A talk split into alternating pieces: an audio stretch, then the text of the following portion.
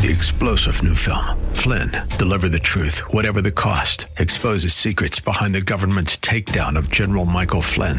Flynn knew what the intel world had been up to. He ordered the first audit of the use of contractors. This set off alarm bells. He told the truth. He was the most dangerous person for Donald Trump to hire. They had to get rid of Flynn. Flynn, deliver the truth, whatever the cost. Available now. Watch it today. Go to salemnow.com. Salemnow.com.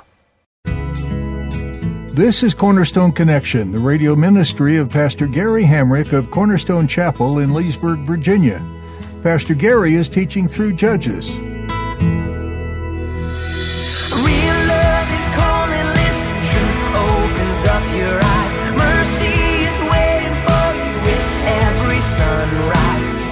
God doesn't always give us what we want. No parent does. If you just give your kid whatever they want, they'd wake up and have Pop Tarts every single day.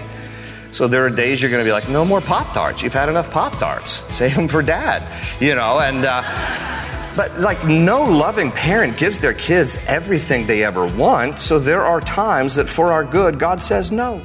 It's hard. But sometimes when God says no or God says not now, that's for your best. And we can't see it at the time any more than our kids can see it when they're crying for Pop Tarts. Even imperfect human parents know that giving a kid whatever they want, whenever they want it, is not loving parenting. Our society has tried to challenge this, literally telling us that we can be whatever we want to be and do whatever we want if we just believe. In practice, it doesn't work that way, and society is headed to a big mess because of this reasoning. As Pastor Gary will explain in today's message, God is a perfect father and as His children, He does what's best for us, even when we don't like it. At the close of Pastor Gary's message today, I'll be sharing with you how you can get a copy of today's broadcast of Cornerstone Connection. Subscribe to the podcast or get in touch with us. But for now, let's join Pastor Gary in the book of Judges, chapter 11, with today's edition of Cornerstone Connection. There are some ways that we can say things without committing us because there are some situations that are out of our control and we can't always do what we commit that we're going to do. So learn to be a little vague because at least, at least you're not going to be made out to be a liar if you can't fulfill your promises. You know, phrases when your kids ask you, can we, can we, can we? We'll see. we'll see about that. Learn to be the doctor of we'll see. We'll see. Just no commitment right now. We'll see. Or how about this? Maybe later. Maybe later. Let me think about that. Let me pray about that. I mean, you know, there's a multitude of ways that we can say things without committing. That's what gets us into trouble. Mean what you say and say what you mean. Number two, don't make conditional deals with God. Okay? Don't make conditional deals with God. If you look at verse 30 again, there in chapter 11, notice he says to God, If you give me victory over the Ammonites, then I will offer a sacrifice to you. If you, God, then I. People make these kind of negotiations with God all the time. And let me just say to you, rarely do they work. Rarely do they work? Oh Lord, Lord, if you just, if you just get me this job, if you, if you just get me this job, then I promise I'll stop drinking. You know, people make those kind of things. Then you get the job, and then you meet your friends at Spanky's to celebrate. You know what I'm saying to you? It's like, like, wait, five minutes ago you just made that deal with God. Yeah, I know, but now here's to you, God. Yeah, you know, like, what just happened there? If you, God, get me out of this mess. You Ever pr- prayed one of those? Like you're in a jam, you're in a mess, there's a big problem. You're like, if, Lord, if you get me out of this mess, then I, then I'll, I'll be a missionary. I'll, I'll be a missionary to Mexico. That's it. You know, and then God gets you out of the, the mess. And you're like, muchas gracias, hermano. Muchas gracias. Jesus. Oh, Jesus. Muchas gracias. And then that's the last Spanish you ever speak again in your life. It's like, what are we doing? Why do we do this kind of thing? If you, then I. How about instead of if you, then I, how about because you are, then I will? Because you are my Lord, because you are worthy of my praise, because you are worthy of a life well lived, because you are my Savior, because you are Jesus and Lord, I will live my life to glorify you and please you. Not any of this if you will do this, because here's the deal. It is no deal for God. Like, He doesn't get anything out of that right? It's like, if you, then I, as if God's up there going, well, I, I, I can't wait because I've been really needing your help. You know, I like, well, that's when, because if you, then you will. Great, you know, because I don't know who I was going to send to Mexico if you hadn't made that promise to me. It's like, n- no, God kind of doesn't need our help for anything. So there's nothing for him in that deal. If we're like, if you, God, then I will. There's zero for him in that deal. He's already self-sufficient and complete in himself. He's perfect in all his ways. So he needs nothing from us. Let me tell you why he may give you that job that you try to negotiate. It's based on his love for you. It's not based on what you can do for him. If he does this, then you will. He is motivated by his love for you. Not because you make a deal with him and you negotiate something with him. He gets nothing out of it. He's motivated by his love for you. Now again, we need to always balance it, you know, properly theologically. God doesn't always give us what we want. No parent does. If you just give your kid whatever they want, they'd wake up and have Pop Tarts every single day. So there are days you're going to be like, no more Pop Tarts. You've had enough Pop Tarts. Save them for dad. You know, and, uh, but like no loving parent gives their kids everything they ever want. So there are times that for our good, God says no. It's hard. But sometimes when God says no or God says not now, that's for your best. And we can't see it at the time any more than our kids can see it when they're crying for Pop Tarts. But nevertheless, that still is God's best for us. And we need to always defer to Him, Lord. And it's okay to say, Lord, this is what I would like. These are, you know, present our needs before the Lord with prayer and supplication. It's okay to say, Lord, this is what I'd like. This is what I would want. This is what I would need. But then at the end of the day, it's like, but Lord, whatever is your best for me. And I will accept whatever is your best for me, even if it's not what I've asked. Because He's God. And He's worthy of our praise and He's worthy of our obedience if He doesn't, if He doesn't do another thing for us. So none of this negotiation. Like if that's in your prayer life, get rid of that. Like, like just stop, stop trying to make deals with God. If you, God, then I will. No, because He is. Now I will live my life as obediently as I can to glorify him. So no negotiations. This is what, this is what Japheth did here. It's just like, you know, if you will, then, then I will. Unless you promise something unbiblical, illegal, or unethical, do what you say. Let me tell you, there actually was a way out for Japheth. Um, if in fact he ended up sacrificing his daughter, there's actually provision in the Levitical law for him to redeem a rash vow by paying the priest 10 shekels. So it's clear in the Bible in Deuteronomy 12:31 that human sacrifice was a pagan practice and completely unacceptable to God. So, so let's just go for a moment and think that he possibly sacrificed her, just, just for the moment, for the purpose of like working out an understanding of what trouble he got himself into. Even if that is what he ended up doing, which is the most horrific, obviously, of the two choices. Do I dedicate her to the tabernacle or do I sacrifice her? One thing we have to be aware of is if you ever say something that is contrary to scripture, you're not bound by that.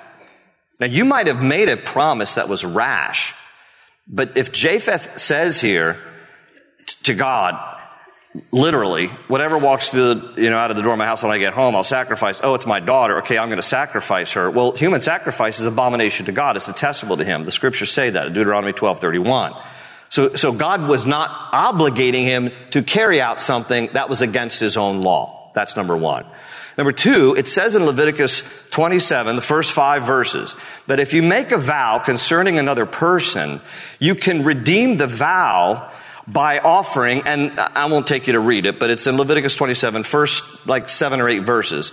But in the first five verses, it speaks about a young man of a certain age, a young woman at a certain age, and there was a, there was a variable price depending on their age. So let's say this, this young lady was marital age, and she's somewhere between 10 and 20. It would have cost him 10 shekels. The Levitical law would have cost him 10 shekels. And he did have the Levitical law because Moses preceded the rule of the judges here. And the Levitical law said that he could have redeemed his vow concerning his daughter if he had paid the priest 10 shekels and then into the house of the Lord as an offering to the Lord, and then he could have had his daughter back. So God does not hold us to unbiblical, unethical, illegal things. Other than that, you should do what you say. Are we obligated to do those things that are unbiblical, illegal, or unethical? No. And you don't, you don't want to do double damage to add to the vow that you said that was unbiblical, unethical, or illegal, adding to that your actions. So that's doing double damage. So in those cases, what, what are we to do? So let's say you do say something, like, you know, you commit to somebody like, yeah, okay. I mean, I'm just using a really hypothetical, you know. Okay, I'll go help you rob that bank. You know, okay, right. I hope you never say that kind of thing, but I'm just saying, okay, I'll go help you rob your bank. And then your conscience gets the better of you, which it should. And, well, you can't be like, well, you know, I said it, so now I'm bound by my vow. I gotta go ahead and rob the bank. No, you don't. No, you don't. So what do we do in these cases where we say things that we realize should not have said because it's unethical, unbiblical, or illegal? Number one, you ask God for forgiveness. We're under grace now. There is such a thing as grace now. We are under grace. We ask God for forgiveness for saying something in haste that we cannot, with a clear conscience, fulfill. And then number two, if it involves another individual, you have to ask the other person for forgiveness for saying something that you cannot follow through with because it was an unbiblical, illegal, or unethical promise. Other than that, listen to me on this, just because something you say might be inconvenient, it might be costly, time consuming, or you should have known better, but you didn't investigate properly, does not relieve you of the responsibility to fulfill it. So I don't want anybody to use a cop out because you heard this Bible study and you go, well, I should never have made that, the vow to the knucklehead I'm married to because, you know, I, that was a rash decision. Well, guess what? Knucklehead is your permanent spouse. Like you can't, just because you're like, well, I didn't know he was a knucklehead. Now I know better, you know? It's like, we're all knuckleheads. What are you talking about? You didn't know, you know? Uh, uh, when people file divorces, like irreconcilable differences. That's called marriage. What are you talking about? couples have irreconcilable differences all the time. Like, so don't, don't use anything like this topic as a wiggle room to like, well, I should never have said that before God. Uh, listen, unless it's illegal, unless it's unethical, unless it's unbiblical, we are bound by it. And sometimes it's inconvenient, and sometimes we, we don't necessarily like that we, you know, made this this uh, legal, say we enter into some legal arrangement, it's not illegal, and we, and we decide we're going to purchase some property or whatever, and well, I've changed my mind. No, you've signed a contract. I mean, like, you have to be a person of your word. So th- this is binding. God cares about what we say. We have to be people of our word because that's important to God. So there's, there's no, you know, wiggle room here. It's, it's only in the case where it's a clear violation of the Bible or something unethical or illegal. And then God doesn't expect you to have to carry that thing out and then do, do, make two wrongs. You know, two wrongs don't make a right. We know this. Our moms taught us this. But listen to what Psalm 15 verse 4 said. God honors the one who keeps his oath even when it hurts. That's Proverbs 15 verse 4. God honors the one who keeps his oath even when it hurts. Sometimes it's going to hurt. Sometimes you say something, you make a promise, and you're like, oops, not sure I should have said that. Too bad. Like, your word needs to mean something. That's why it's important on the front end, don't go saying things until you're absolutely sure. Pray through some things before you commit. Deuteronomy 23, 23 says, whatever your lips utter, you must be sure to do because you made your vow freely to the Lord your God with your own mouth. And here's good advice from Jesus in Matthew 5, 37. Simply let your yes be yes and your no, no. And then he adds, anything more than this is from the evil one. Anything more than this is actually inspired by Satan. So, being people of our word is actually modeling the character of God. How is that? Because in Psalm 145, 13, The Bible says the Lord is faithful to all his promises and loving toward all he has made. Everybody get this? This is important stuff. Let's go to chapter 12 now. It's only uh, 15 verses, and the last half of it is just a mention, a kind of an honorable mention about uh, three of the other judges on our list. But chapter 12 continues the uh, kind of the epilogue on uh, Jephthah. And so chapter 12 verse 1 says, Then the men of Ephraim gathered together, crossed over toward Zaphon, and said to Jephthah, Why did you cross over to fight against the people of Ammon and did not call us to go with you? We will burn your house down on you with fire. Now this is interesting. This is one of the tribes of Israel, the tribe of Ephraim. They're like, why, now that, now that he's had the victory, Japheth has had the victory over the Ammonites, and the tribe of Ephraim is coming to him saying, Why didn't you ask us to fight with you? Now, look, you're going to find here in a moment that Japheth actually did ask them. They're the largest tribe among the tribes of Israel, and they decided not to join him. So, so then what's their deal? They're coming to Japheth after the fact. Why didn't you ask us to fight? And he's going to say in a moment, no, I did ask you to fight. So, so their big beef is, check this out. You won and we didn't get in on the victory, you know? And so what is showing here is their pride. Keep reading with me. Verse 2 And Japheth, uh, Jephthah uh, said to them, My people and I were, were in a great struggle with the people of Ammon, and when I called you, you did not deliver me out of their hands. So when I saw that you would not deliver me, I took my life in my hands and crossed over against the people of Ammon, and the Lord delivered them into my hand. Why then have you come up to me this day to fight against me?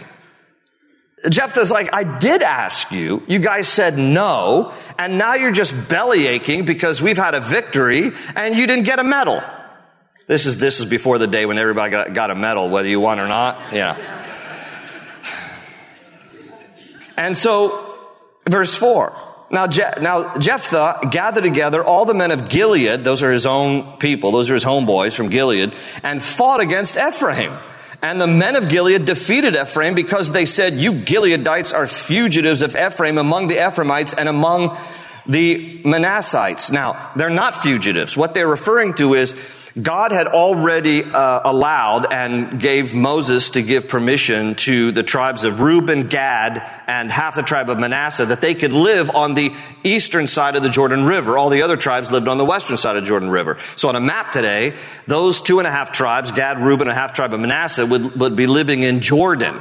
And the Ephraimites who are living in what is today Israel are saying, you guys are fugitive. You know, you're, you're not part of us because you live on the other side of the Jordan River. That's not true. They were a part of them. God had given them permission to live on that side of the Jordan River, but they're treating them like the enemy. And they're just mad. The Ephraimites are bent out of shape because we didn't get, you know, you, you didn't invite us to the dance. Yes, we did. You didn't want to dance with us. So, so now you're just complaining that you, you aren't a part of the victory. So there's, there's this battle now. There's this internal conflict. The Gileadites fight against them, defeat the Ephraimites. Not all of them, but, you know, there's some victory. And then verse 5 says the Gileadites seized the fords of the Jordan before the Ephraimites arrived.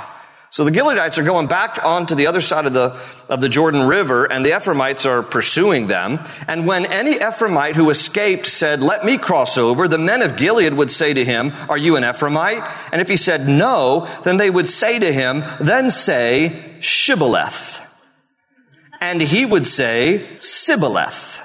For he could not pronounce it right, and then they would make him, uh, take him, and kill him at the fords of the Jordan. And there fell at that time 42,000 Ephraimites. That's a lot of, that's a lot of questioning. You know, 42,000 people say Shibboleth, Sibboleth, you're dead. And, uh, and so uh, Jephthah judged Israel six years, and then uh, Jephthah the Gileadite died and was buried among the cities of Gilead. So what, what's happening here? Okay, here's what's happening. Even among the Jewish people in those days, there were different dialects. The Ephraimites had a problem pronouncing SH. Shh. So this was a test. The Gileadites, in order to figure out whether the Ephraimites were coming to attack them, would interrogate them at the Jordan River. Are you an Ephraimite? No, no, no, I'm not an Ephraimite. Well, then say Shibboleth. the Ephraimites couldn't say that, so they'd be like Sibboleth.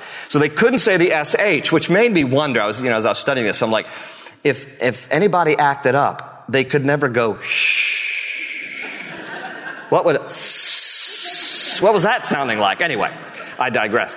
It does remind me, however, that, uh, and there's a few Arabic speaking people in our congregation. Arabic, the Arabic language, this is just an example of a similar um, uh, challenge pronouncing things. The Arabic language does not have a hard P, in the Arabic language. So when we go up to Caesarea Philippi in northern Israel as part of our tour of Israel, it is, it is named today by the Greek name of the city, which is Panias, after the Greek god Pan. But the, the Arabs can't, in Arabic language, they cannot pronounce Panias. They can't say the letter P, so it is called Banyas with a B. Even today, Palestinians, because they can't say the P letter, typically in the Arabic language, it's a soft F when they say Palestine. They don't say Palestine, they say Palestine with a soft F. So on one of my tours in Israel, my good friend who's been my, one of my tour bus drivers for the last 20 plus years, and Munir is Arabic. He was born and raised and lives in Nazareth, and he became a Christian just about five, six years ago as a result of the tours that he was exposed to the gospel. And so Munir just loved this man. He's got a great sense of humor. He's always my first choice for a bus driver and but Munir because he speaks Arabic primarily. He also speaks English and he speaks um, Hebrew, but he cannot pronounce the letter P. So one time, uh, another tour guide that has helped me at different times, Tisha Michelle, Tisha said, "Go up to Munir and ask him to recite Peter Piper picked a peck of pickled peppers." so I did. So I like Munir, yes, Gary. I said. Why don't you say to me, you know that old rhyme in, in America? It's Peter Piper picked a peck of pickled peppers. He goes, Peter Piper picked a peck of pickled peppers. When he, when he offered me a Pepsi one time, he's like, you want a Pepsi? I mean, it is just funny to hear, but it's just, uh, it's, it's, you know, a challenge in that particular language. That's what's happening here. The Ephraimites cannot pronounce SH. When they just say Sibboleth, it reveals that they're an Ephraimite and they are killed as a result. After Jephthah, he only reigned six years. Only, only ruled for six years, judged, I should say. And uh, then in verse 8, it says, After him, Ibzan of Bethlehem judged Israel. He had 30 sons, and he gave away 30 daughters in marriage and brought in 30 daughters from elsewhere for his sons. He judged Israel seven years, and then Ibzan died and was buried at Bethlehem. And by the way, that's, that, that language sounds like when it says he brought in daughters elsewhere, it was typical, not a good thing, but it was typical for leaders to make alliances with other nations by marrying off and, you know, negotiating. Well, if you give me peace, I'll give you my daughter and this kind of a thing. And so that sounds like what he was doing. Um, maybe that's why he doesn't really get much um, recorded here. Verse 11, after him, Elon the Zebulonite judged Israel. He judged Israel 10 years, and Elon the Zebulonite died and was buried at Ajalon in the country of Zebulun. And then after him, Abdon, the son of Hillel, the Pirathonite, judged Israel. He had 40 sons and 30 grandsons who rode on 70 young donkeys. Those are Ford F 150s, you know, today. That's what it would be. And he judged Israel eight years. And then Abdon, the son of Hillel, the Pirathonite died and was buried in Pirathon in the land of Ephraim in the mountains of the Amalekites. So we know nothing about those guys. They, they each, interestingly, they get very little mention, but they each served longer than Jephthah did, and yet they don't have anything particularly said about them.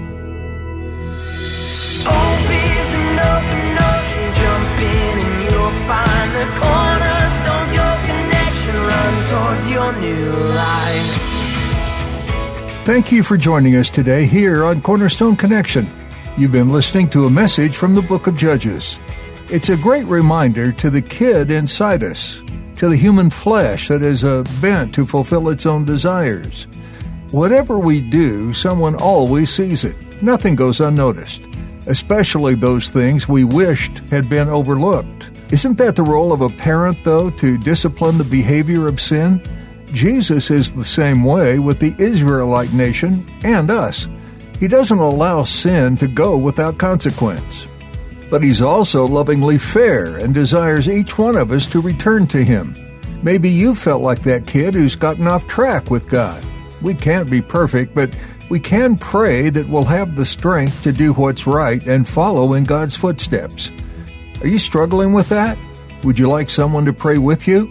If so, please email us at prayer at cornerstonechapel.net. Cornerstone Connection is a ministry located in Leesburg, Virginia, committed to sharing the love of Christ with you through sound biblical teachings that meet you where you're at. To find out more about us, visit cornerstoneconnection.cc. That website again is cornerstoneconnection.cc. Thanks for listening to this edition of Cornerstone Connection.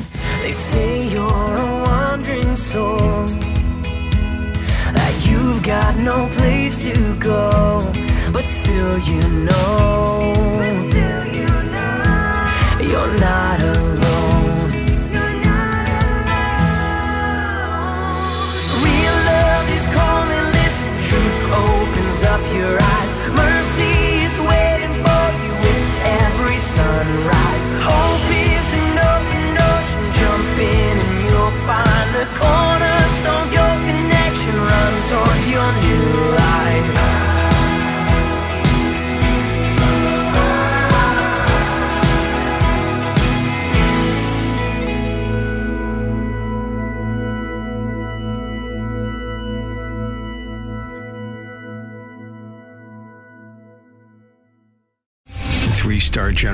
Michael J. Flynn, head of the Pentagon Intelligence Agency, knew all the government's dirty secrets. He was one of the most respected generals in the military. Flynn knew what the intel world had been up to. He understood its funding. He ordered the first audit of the use of contractors. This set off alarm bells.